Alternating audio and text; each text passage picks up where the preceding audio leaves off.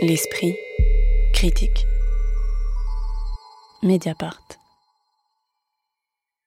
Rheingold, l'or du Rhin en version française, n'est plus seulement le titre d'un opéra de Richard Wagner, mais aussi désormais d'un biopic du réalisateur allemand Fatih Akin, consacré à la star allemande du rap Xatar. Le film raconte la vie très remplie de Jiwar Ajabi, jeune immigré kurdo-iranien né sous les bombes, fils d'un compositeur iranien célèbre ayant fui l'instauration de la République islamique d'Iran, avant de passer par l'Irak, la France, l'Allemagne, de devenir délinquant, trafiquant de drogue, videur, notamment aux Pays-Bas, avant de connaître la reconnaissance après plusieurs passages par la case prison dans différents pays, dont la Syrie. Alors le film nous emmène, hein, je le disais, dans plusieurs pays, dans plusieurs époques, en collant à la vie intense de son personnage principal. Est-ce que cela en fait un film trépidant ou fatigant, euh, Raphaël Neuillard? Peut-être un peu des deux. Euh, ben, disons, pour, pour reposer le, disons, le problème plus généralement, c'est euh, bah, le film se confronte à, la question du biopic, hein, qui est toujours, au fond, qu'est-ce qui fait qu'une vie mérite d'être racontée? Alors il y a toujours une réponse extérieure au cinéma, c'est qu'on raconte la vie de gens qui sont déjà célèbres. Et puis, euh, dans ces vies célèbres, quelles euh, séquences, quels éléments euh, on va choisir et, quelle, quelle, logique on va construire? Qu'est-ce qui constitue au fond une existence, puisqu'on aurait pu raconter cette vie-là de, de, beaucoup d'autres manières, mais voilà, chaque biopic, disons, détermine un certain principe, et en général, ce principe, c'est en gros le destin.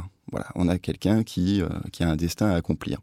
Euh, alors ici, euh, effectivement, ce qui est intéressant dans, le film, c'est qu'il aurait pu être une sorte de récit picaresque avec un personnage ballotté de pays en pays par les forces de l'histoire qui le dépassent complètement.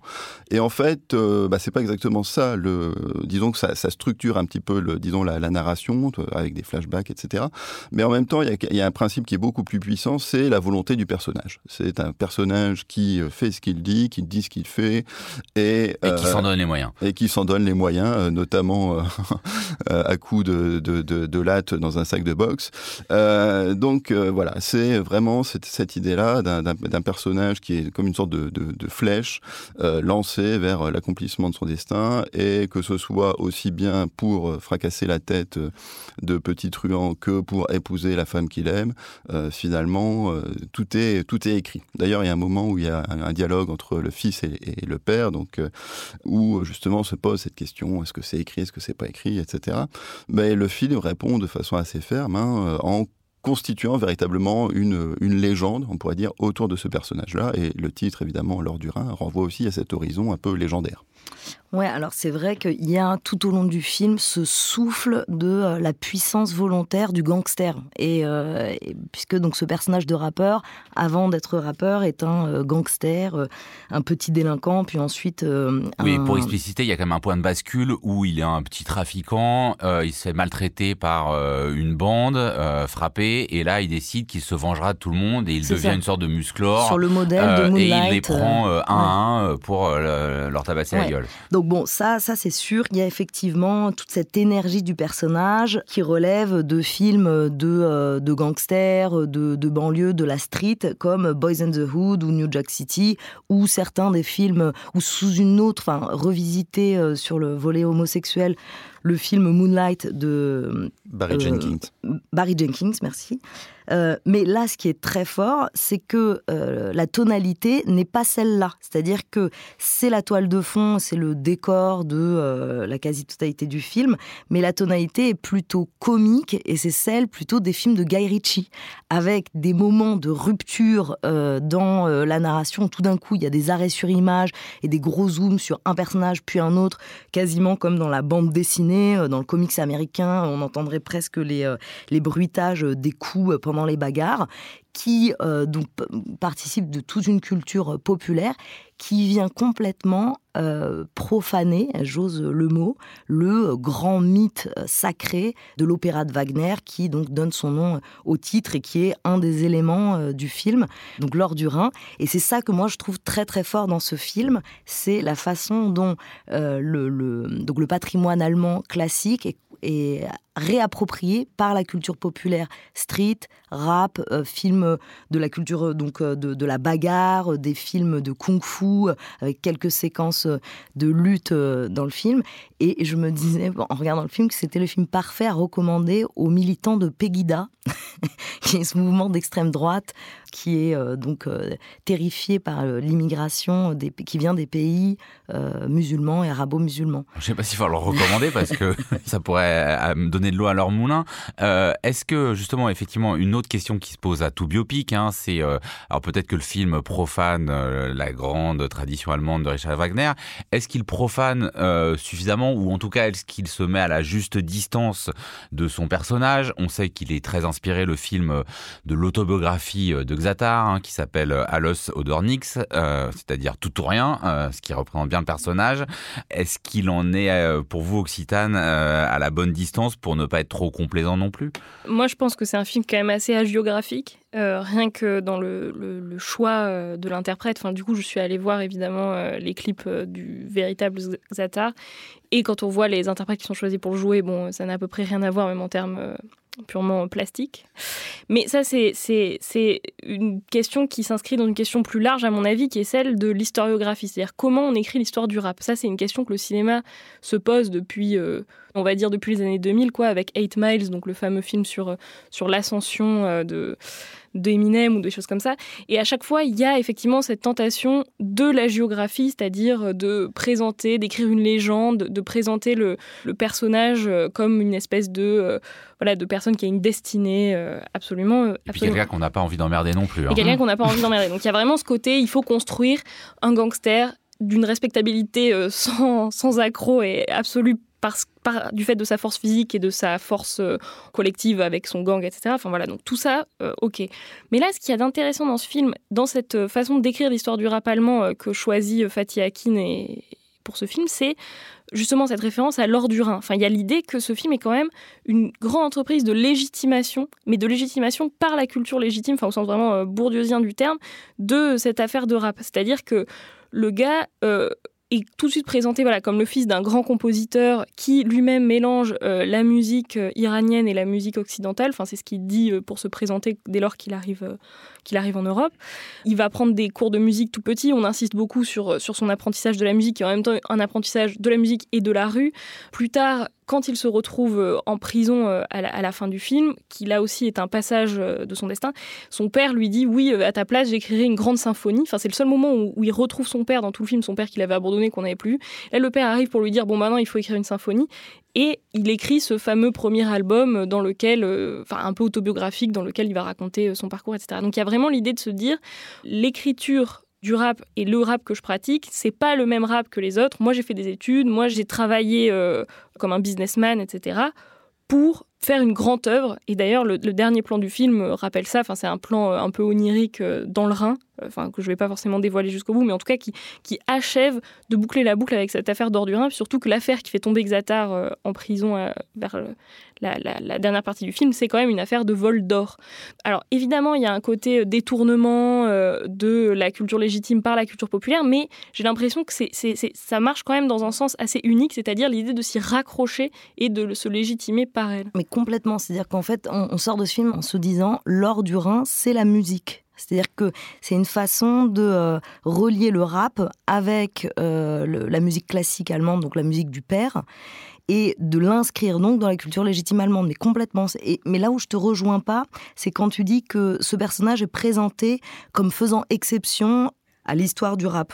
Non, parce bah, que euh, il, se présente pas du tout comme hors du commun. Il rejette la musique classique.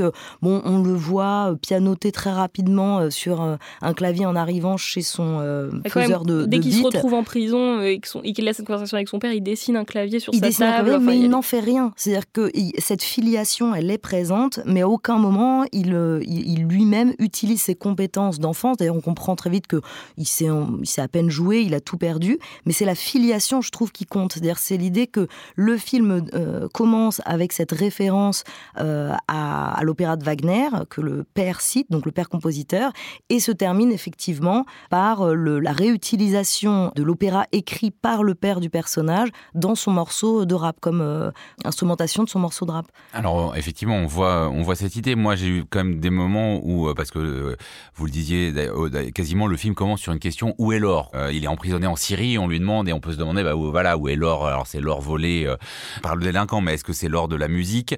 Est-ce que quand même il n'y a pas des moments où c'est pas beaucoup trop appuyé pour ça hein? Il faut, faut, quand même préciser que ça n'épargne pas le spectateur. On commence par en gros un arrachage de dents euh, sans anesthésie euh, en cinq minutes, ensuite un accouchement sous les bombes, et juste avant il y a euh, quand même une musicienne exécutée d'une balle dans la tête sanguinolente par un, un, tenant de la révolution islamique iranienne. On ne cherche pas la subtilité. Non, effectivement. Bah, après, là aussi, c'est un des, traits du biopic, c'est de jouer sur des, traumas et le dépassement du trauma. Le, moment où il dessine en prison euh, son amorce de clavier et qu'il commence à trouver, disons, le, rythme de son morceau, c'est aussi le moment où il revient au piano qu'il avait détesté euh, parce que, justement, son père était parti avec une musicienne de l'orchestre, etc. Donc voilà, là, c'est quand même une grosse ficelle psychologique. Effectivement, on peut faire une lecture, euh, disons, culturelle ou politique de ce rapport à Wagner à leur, du Rhin, etc. Mais il y a aussi cette grosse euh, ficelle psychologique du traumatisme euh, à dépasser. D'ailleurs, sous, les, sous les, gros muscles euh, se cache un petit cœur, on le découvre. voilà. Ou, du, ou du moins, c'est l'abandon du père qui explique l'entrée dans la petite délinquance avec une trajectoire de sociologie qui se vérifie. Donc c'est une grosse ficelle, mais ça a le mérite d'être réaliste et ancré dans le réel. Moi, je trouve, je suis pas du tout d'accord avec euh, cette idée que euh, c'est très appuyé. Euh, au contraire, en fait, il y, a à chaque fois cette tonalité humoristique qui vient de Guy Ritchie, qui permet d'en faire un film de genre rap, qui ressemble presque d'ailleurs au, au clip de rap des années 80 et 90. Donc il y a quand qui même peuvent être très appuyés. oui, mais qui sont très appuyés, qui se veulent comme très appuyés, avec la valorisation du corps et de la bagarre comme seul moyen d'exister dans l'espace public et comme seule ressource. Oui, mais c'est un film de 2023. Ouais, mais ça appartient à un certain imaginaire populaire euh, qui, euh, qui s'adresse aussi à un public euh, populaire, je crois, puisque c'est quand même la biographie d'un rappeur très célèbre en Allemagne. Après, je pense aussi euh, que, les autres références, en tout cas que moi j'ai identifiées dans le film, ce serait plutôt Scorsese ou Vinnie Refn, mais euh, il n'y a pas cette, euh, disons, cette inventivité au niveau de la, mise en scène qu'on trouve chez, ces cinéastes-là. Alors après, il y a une, petite séquence qui a une sorte d'écho Hitchcock ou aux oiseaux de Hitchcock où un, truand se fait petit à petit entourer par des gens qui s'apprêtent à lui casser la figure. Voilà, il y a quelques, quelques clins d'œil de, mise en scène qui peuvent être plus ou moins amusants, mais on peut pas dire, disons que la, force du personnage euh, se retrouve aussi dans, la mise en scène qui me semble plus plate d'une certaine façon, ou alors avec des effets quand même assez grossiers. L'accouchement euh, dans la grotte euh, est, quand même pas, pas formidable. voilà. Donc, à mon avis, il n'est pas tout à fait à la hauteur de ces modèles qui, voilà, qui, permet quand même de, de, porter des personnages douteux à, là aussi à une certaine puissance mythologique. À mon avis, la mythologie vient essentiellement de, de, de, scénario, du scénario ici, et pas tellement de, la mise en scène ou de l'incarnation effectivement, l'acteur est, très mignon. Il est, mais... L'acteur, il ressemble à Robert De Niro jeune. Ça, c'est sûr que la référence au film de gangster américain, elle, elle, s'y retrouve. Mais moi, je suis absolument pas d'accord avec cette idée qu'il euh, y a un, comment dire, qu'il y a un déficit de mise en scène. Au contraire, c'est une mise en scène avec euh, donc de, de, type populaire, de films populaires, de films de gangsters, très viriliste, c'est vrai.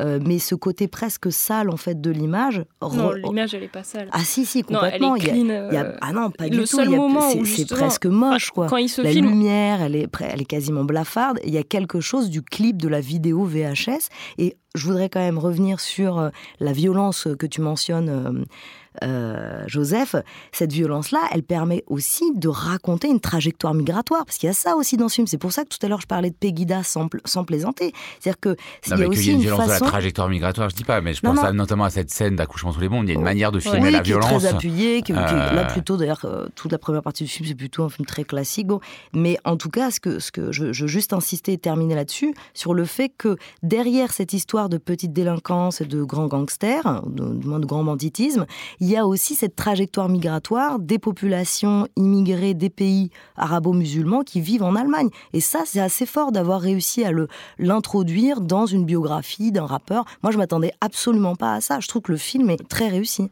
Occitane, pour conclure sur la mise en scène notamment. Non, moi, je, persiste à penser quand même que c'est un, film qui a une mise en scène qui est extrêmement léchée dans, le, dans le, même le choix de l'optique, le choix de la caméra, le choix des lumières, etc. Il y a effectivement des scènes filmées par les gangsters eux-mêmes qui sont pas inintéressantes, mais malgré tout, c'est un film qui sait pas choisir. Moi, l'aspect histoire globale du rap, etc., je trouve ça extrêmement intéressant, effectivement, mais le problème, c'est ce passage perpétuel euh, d'un thème à l'autre, d'une scène à l'autre. Tout est important, il faut tout traiter, il faut tout faire euh, voilà, dans cette marche en avant euh, perpétuelle de l'histoire de ce type, qui est, qui est très intéressante d'un point de vue, d'un point de vue voilà, historique, social, etc., mais qui aurait gagné à, être ramassé et moins géographique, moi je le pense. Gold, signé Fatih Akin, ce sera sur les écrans le 28 juin prochain. Merci beaucoup à tous les trois. On se retrouve à la rentrée. La semaine prochaine, on parlera littérature pour le dernier esprit critique de la saison. Un podcast proposé par Joseph Confavreux pour Réalisé par Samuel Hirsch et enregistré dans les studios de Gong.